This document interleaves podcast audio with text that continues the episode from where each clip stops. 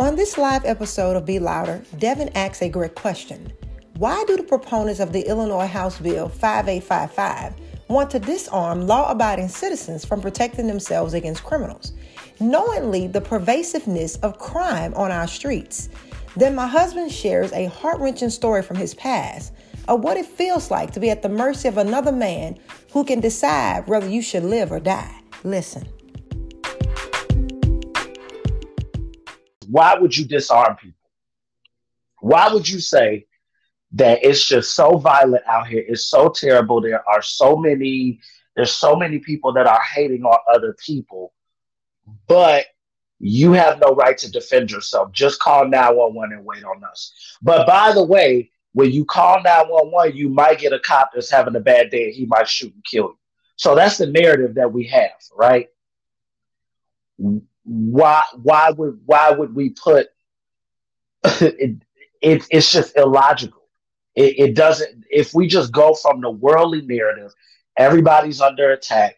Latasha and angela you as black women. Ronald me and you as black men. You know just everybody is just being attacked left and right.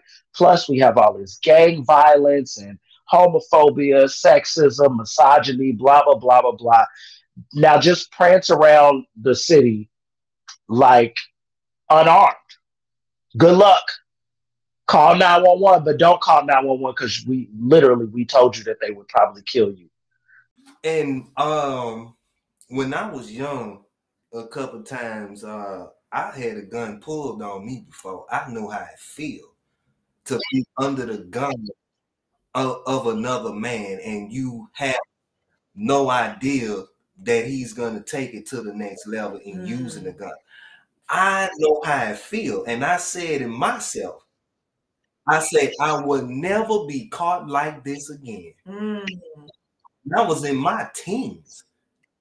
I said you will never catch me like this again, where I think I'm about to fight back then, mm-hmm. and this person produce a gun out of his hood and say, "What you said." Mm. Wow. I know how that feel. It don't feel good. The police was nowhere around. Yeah. I was at his mercy. I had to stop talking after he said what he said. So would have uh, I done seen that where somebody have a gun and the person keep talking. Well, I ain't finna give him. I wasn't about to give him a reason. Help him shoot me because I mm. see him with a gun. Yeah. No, I'm not. But it's no guarantee someone is going to let you live when they get you under their gun. And people putting people under the gun for anything. Yes. People, this is not the reality of our forefathers, nor the reality that would keep us as a free state. We must be able to defend ourselves, our family, and our property from those who want to exercise lawlessness.